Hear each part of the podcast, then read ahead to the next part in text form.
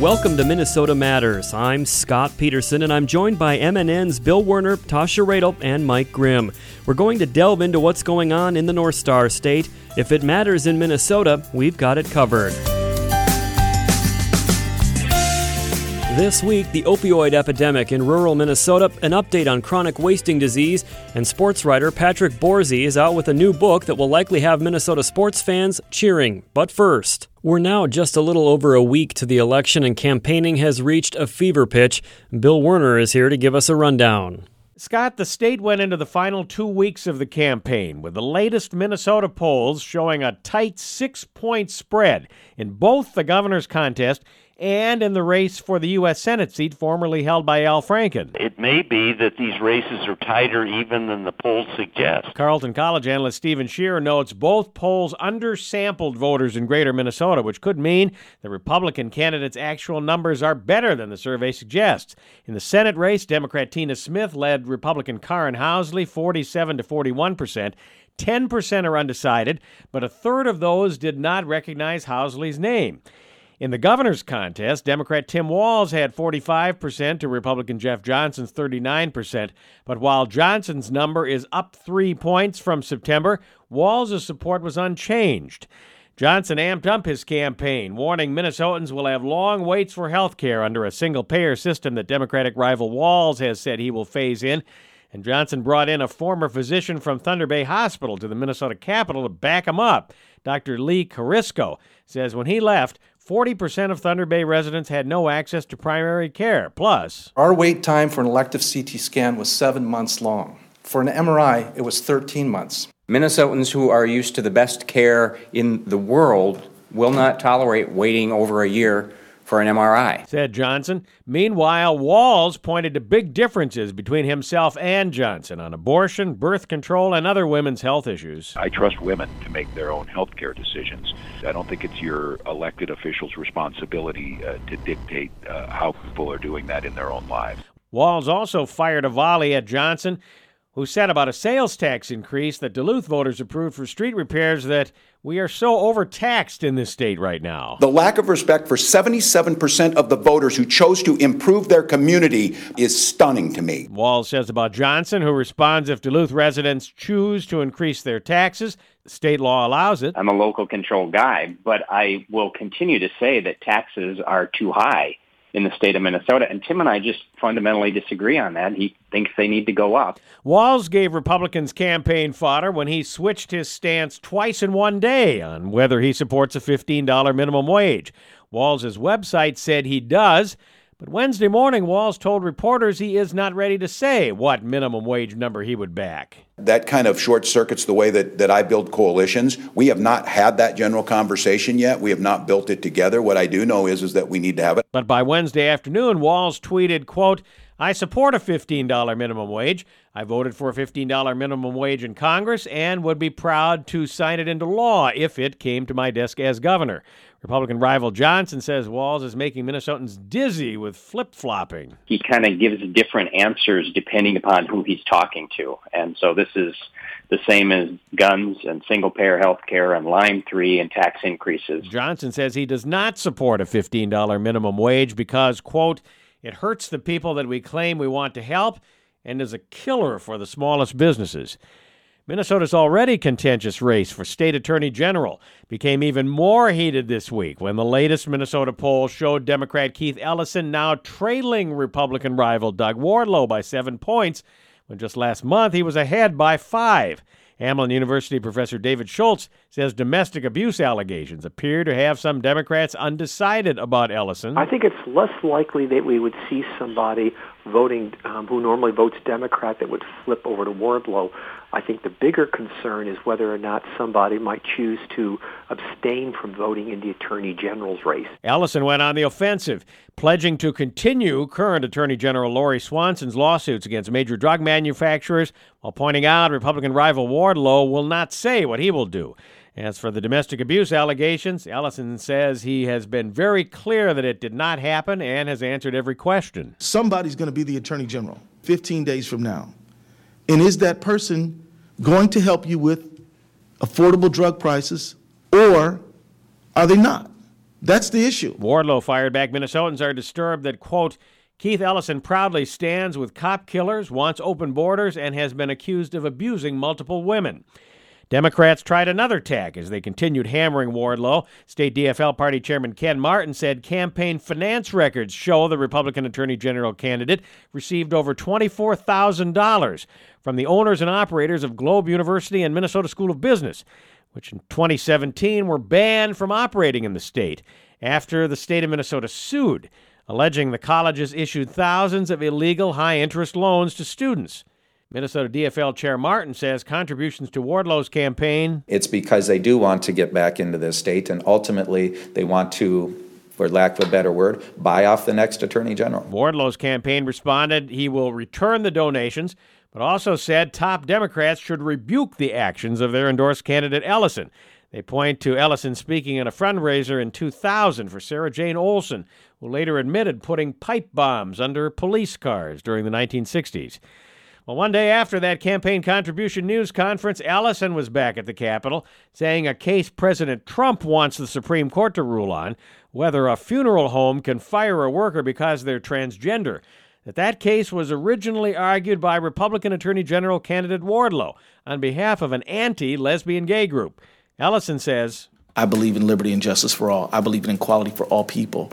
I believe in respect and dignity for all people. He clearly does not. Spokesman Corey Wood responds Wardlow has said multiple times that the Attorney General's role is to protect and defend the rights of every Minnesotan. Regardless of sex, sexual orientation, race, uh, creed, he will stand and protect the rights of every single Minnesotan. Both campaign strategies right through Election Day appear to be clear. Wardlow will continue hammering Ellison as uncertainty remains surrounding the sex abuse allegations by Ellison's former girlfriend. Ellison will continue bringing up other issues, trying to paint Wardlow as a right wing extremist. Scott? Thank you, Bill. Minnesota Matters will return after this.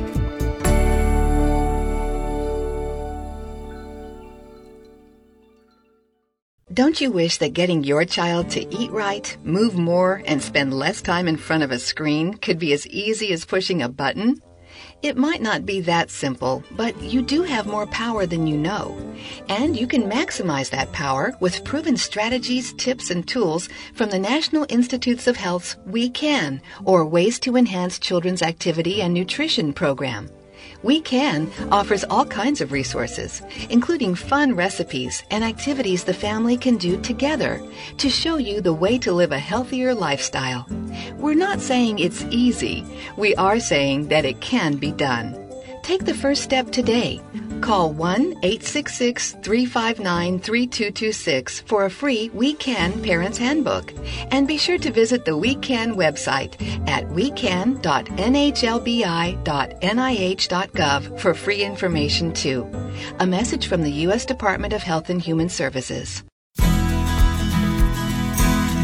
Welcome back to Minnesota Matters. I'm Scott Peterson. We've explored many facets of the opioid crisis in Minnesota over the course of the last several months. Today we're looking at the impact the epidemic is having on rural Minnesota. I chatted with Ruth Merrick, director of the Minnesota Farm Bureau Foundation, about the effects of opioids on farm country. Rural America is being impacted. Uh, we have actually even come up to the levels and surpassed the impacts that are happening in our urban areas. So that's a concern for the Minnesota Farm Bureau. So we feel that it's really important to get out and talk about the issue, find out what's going on from a from a, uh, a legislative standpoint, from uh, the kind of what's happening with health officials. Everybody's having the conversation within their own departments and their own areas, but we feel that it needs to be a bigger conversation with more players in the community. So that's really what was driving this. Tell me, Ruth, what do we know about why those numbers are, are increasing and in some cases surpassing in rural areas what's happening in urban areas? Well, and, now remember we're talking about opiates, so you know there's lots of different drugs and uh, drugs that are being abused out there. When we specifically talk about opiates, um, some of the reason is is that you know farmers will get injured. Um, the prescriber oftentimes has prescribed more than the needed amount, and that dependency on that drug happens, you know, quickly. So rather than um, take time to go in for physical therapy or take time um, to really heal from an injury, what what happens is they just pop another pill, and then eventually that dependency happens. So think of a farmer. You know, not often does he, you know, he wants to leave that farm. You know, that that crop needs to be harvested or that silage needs to be done in this amount of time. I got this to do, this to do. I don't have time to heal my body or to go into that physical therapy. I'm just going to take this pill. Then the dependency happens. And oftentimes it's a, it's a hidden problem. There's not resources available to the the individual to um, take care of his his dependency. We don't have the treatment facilities in our rural areas. Oftentimes they have to drive a long ways to um, find a treatment facility or even just get medical help. And so we think that those are some of the reasons that this is happening. We, we're not exactly sure, and that's why these conversations need to be happening. Um, the American Farm Bureau did a survey with Morning Consult, and we found out that through that, and this was a, a national survey that specifically targeted farmers and ranchers across the United States, is that 45% of all farmers have been directly impacted by the opiate crisis and you, that's a staggering statistic. 74% of farmers and farm workers, um, they've been directly impacted by the opiate epidemic. So that's three and four farmers. So we know that we need to be doing work in our rural communities. Um, the other statistic that just really jumped out at me was that three and four farmers say it's easy to access large amounts of opiates um, without a prescription. What that's telling me is that people are leaving unused opiates in their medicine cabinets um, or you know in in some cases kitchen cupboards or wherever and they're saving it for a rainy day they're saving it for that time that they don't have time to run in for that knee sprain or that ankle sprain or when they might need an uh, uh, a painkiller and they're accessing those unused um, prescriptions in their medicine cabinets in the state of Minnesota, there were over 3 million prescriptions written. Um, and in terms of, and that was in 2016. So think, you know, we're in 2018. So how many of those prescriptions have, are left unused? And that's a big part of what we're doing here in Farm Bureau is that we're distributing. We received a grant through a partnership with Pharma, and we're we're working with a group called A Plan to get the message out let people know about resources available to them um, by using a website called farmtownstrong.org. Again, farmtownstrong.org. And also, we're distributing um, drug kits.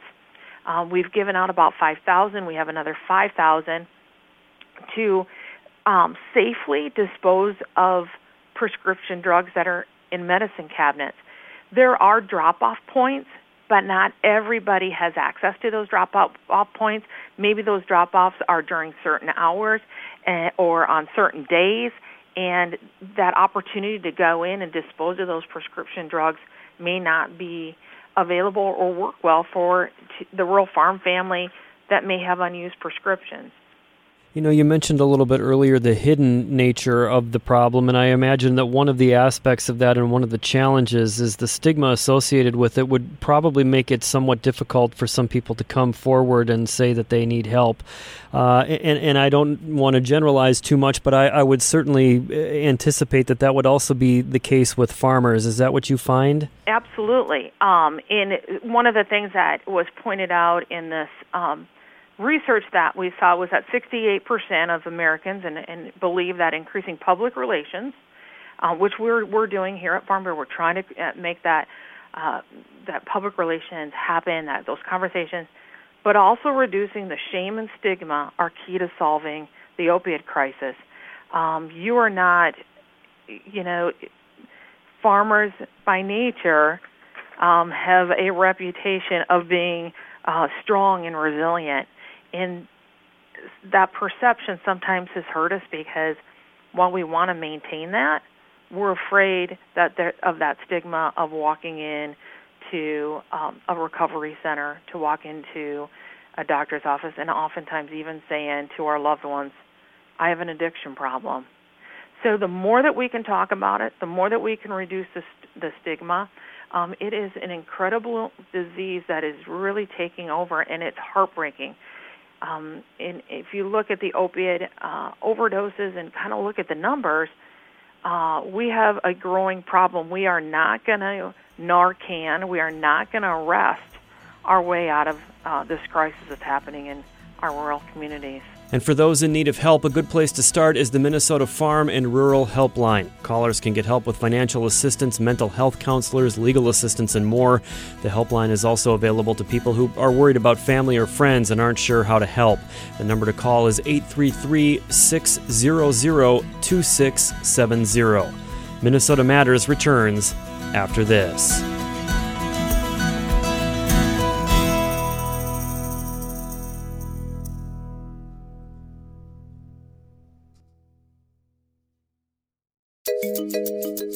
Welcome back to Minnesota Matters. As hunters prepare for the upcoming firearms deer season, the DNR is reminding folks there will be mandatory chronic wasting disease testing in many areas of Minnesota. Tasha Radel has more on the mandatory sampling requirements. Hunters in central, north central, and southeast Minnesota need to bring their harvested deer to be tested for chronic wasting disease on opening weekend of firearms deer season, Saturday, November 3rd and Sunday, November 4th. Joining me now to talk about CWD testing is Lou Cornicelli, Wildlife Research Manager with the DNR. Lou, let's dive right in. Can you kind of give us a rundown of what hunters can expect that weekend? You bet. Um, much like last year, we have mandatory chronic wasting disease testing over opening weekend of the deer season, which is November 3rd and 4th, in select locations around the state. It's southeast Minnesota, central Minnesota, and north central Minnesota. Um, the best thing folks could do is get a look at our regulations book. All the details and the locations are in the book, or go to our website, uh, mndnr.gov slash CWD. But um, there's a going to be a lot going on over opening weekend. And can you tell us a little bit, I guess, for folks? I mean, I'm sure a lot of hunters are already aware, but uh, what does mandatory sampling really require? What what do folks have to do? Okay, what they have to do is first figure out if they're in one of our zones that we're testing. And then what you do is after you harvest your deer, just register it like you normally would. Either go to a big game registration station, register it over the phone or on the internet, and then once you do that, you'll have to take the deer to one of our sampling stations. And again, you can find those online and in our regulations book. Once you get there, the process is fa- fairly seamless. We've been doing it a long time. Uh, we'll take lymph nodes out of the deer, um, and you'll be able to look up your results in, in about a couple of weeks. Uh, so it's it's pretty easy to do. Uh, the folks that participated last year kind of know the drill. Uh, we had really high compliance in most of the states, so I think folks will you know will comply. But uh, really, it, it's after you harvest your deer on opening weekend, on the same day, get it registered and into the into the sampling station, and we'll take care of you. And the bottom line, this is uh, we're doing this is to to I guess minimize the spread or stop the spread uh, of CWD. Can you tell us a little bit about this disease? Yeah, it's a it's a progressive neurological disease where research has shown in other states where the disease is established that it has long-term Im- negative impacts on deer populations. So the goal of, of all the states um, is preventative medicine. You basically want to find out if you have a disease and then do what you can either to eliminate it or stop the spread. Now we're doing surveillance and monitoring and testing uh, for a couple of different reasons. One, uh, we have three captive cervid facilities that were that were found positive over the last few years and part of our response plan is to do intensive surveillance for three deer seasons to see if that disease has leaked out into the wild population. So we're entering year two in a couple in, in some of those places. Uh, the other surveillance and monitoring we're doing is in our CWD management zone, uh, area 603, and in that area, uh, the surveillance is mandatory throughout the whole season.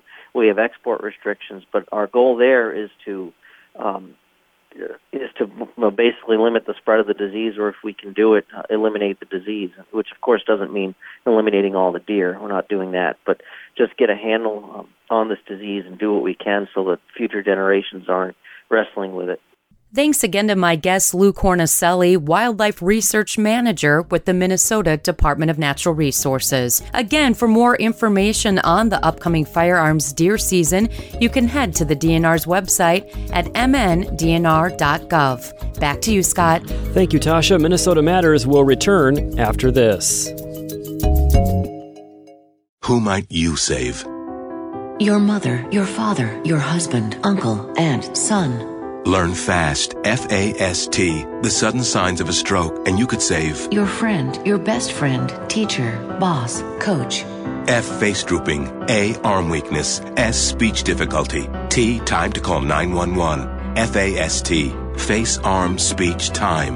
That's F. Face drooping, A. Arm weakness, S. Speech difficulty, T. Time to call 911. The sooner they get to the hospital, the sooner they'll get treatment, and that can make a remarkable difference in the recovery of Your neighbor, the waiter, a fellow shopper, a total stranger, grandmother, grandfather. So learn FAST, the sudden signs of a stroke, then pass it on, because you never know who might save you. Your wife, your colleague, teammate, mother. Spot a stroke fast. Visit strokeassociation.org. Brought to you by the American Stroke Association and the Ad Council. Welcome back to Minnesota Matters. Award winning sports writer Patrick Borzi has penned a new book that Minnesota sports fans will undoubtedly enjoy. Minnesota Made Me features 38 well known Minnesota sports figures and the stories behind what made them great. Famous Minnesota athletes like Larry Fitzgerald, Lindsay Whalen, Adam Thielen, John Shuster, and others are highlighted on the pages of the book. MNN sports director Mike Grimm sat down with Patrick Borzi this week to talk about his new book, Minnesota Made Me. Well, Patrick, let's uh, first of all start about the book. Just give us a little uh, synopsis on how the idea came about and uh, and the pursuit of uh, trying to track all these uh, great world class athletes down.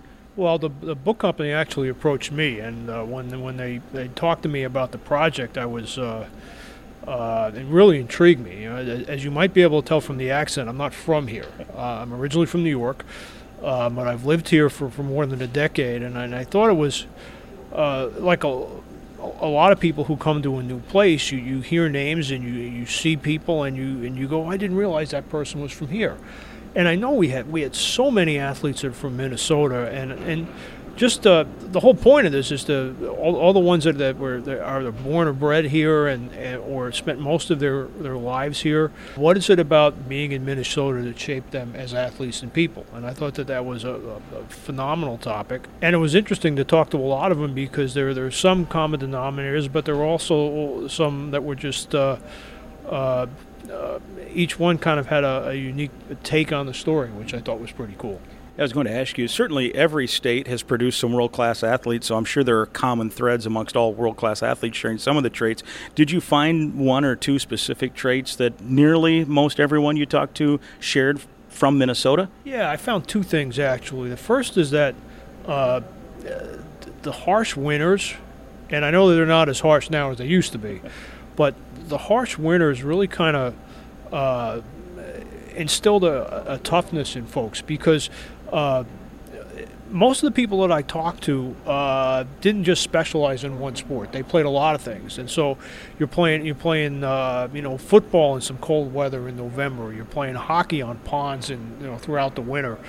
Uh, and there were there's kind of a, a, kind of a pride and a toughness to be able to, to go out and, and do what you do in the elements that I don't find in a lot of places, and also the fact that, that most of these folks played multiple sports. They uh, they didn't just play one thing, and there was also kind of a sense of pride in that, and that you, you had some sort of balance in your uh, in your athletic lives that uh, I don't always find everywhere.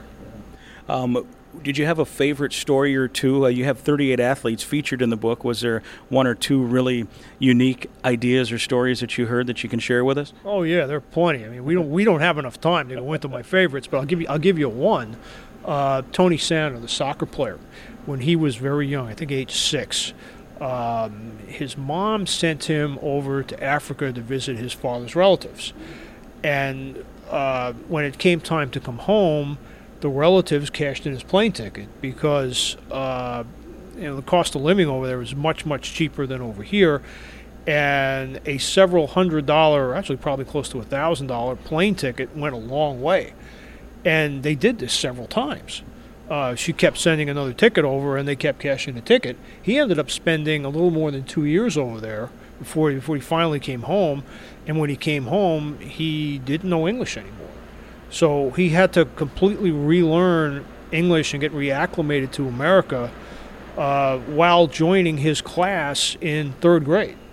Um, so it was really difficult. And he, he went into some depth about how playing soccer and, and being involved with his friends in soccer really helped him reacclimate to uh, uh, reacclimate to the U.S. and uh, he's telling me the story in his office at the, this park in St. Paul, and I'm just mesmerized. I'd never heard anything like this before, and it, it gave me a whole new appreciation, not just for, for Tony as the athlete, but Tony as the person. Wow, that is amazing.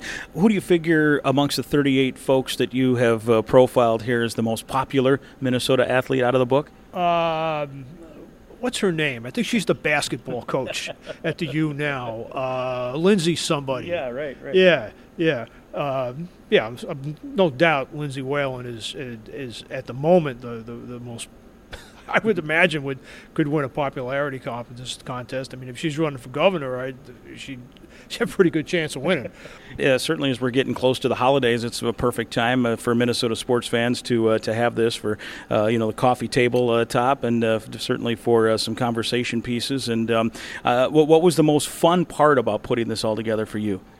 Just getting to meet of folks that, that I had never met before. I mean, probably about half the people, maybe a little less than half the folks in the book are, are people that I had dealt with over the years.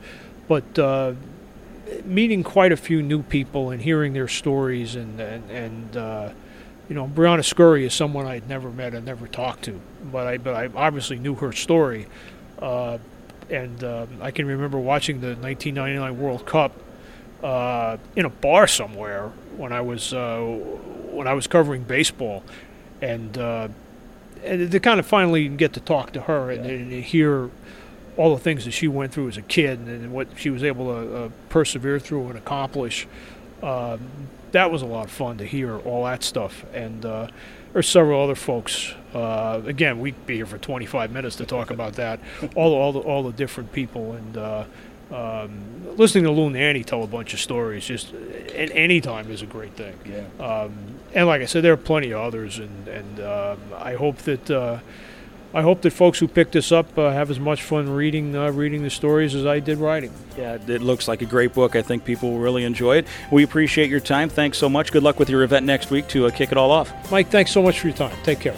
That's author Pat Borzi and MNN's Mike Grimm. The book is available to pre-order right now online with Amazon, Target, and Barnes & Noble. It hits bookshelves next week.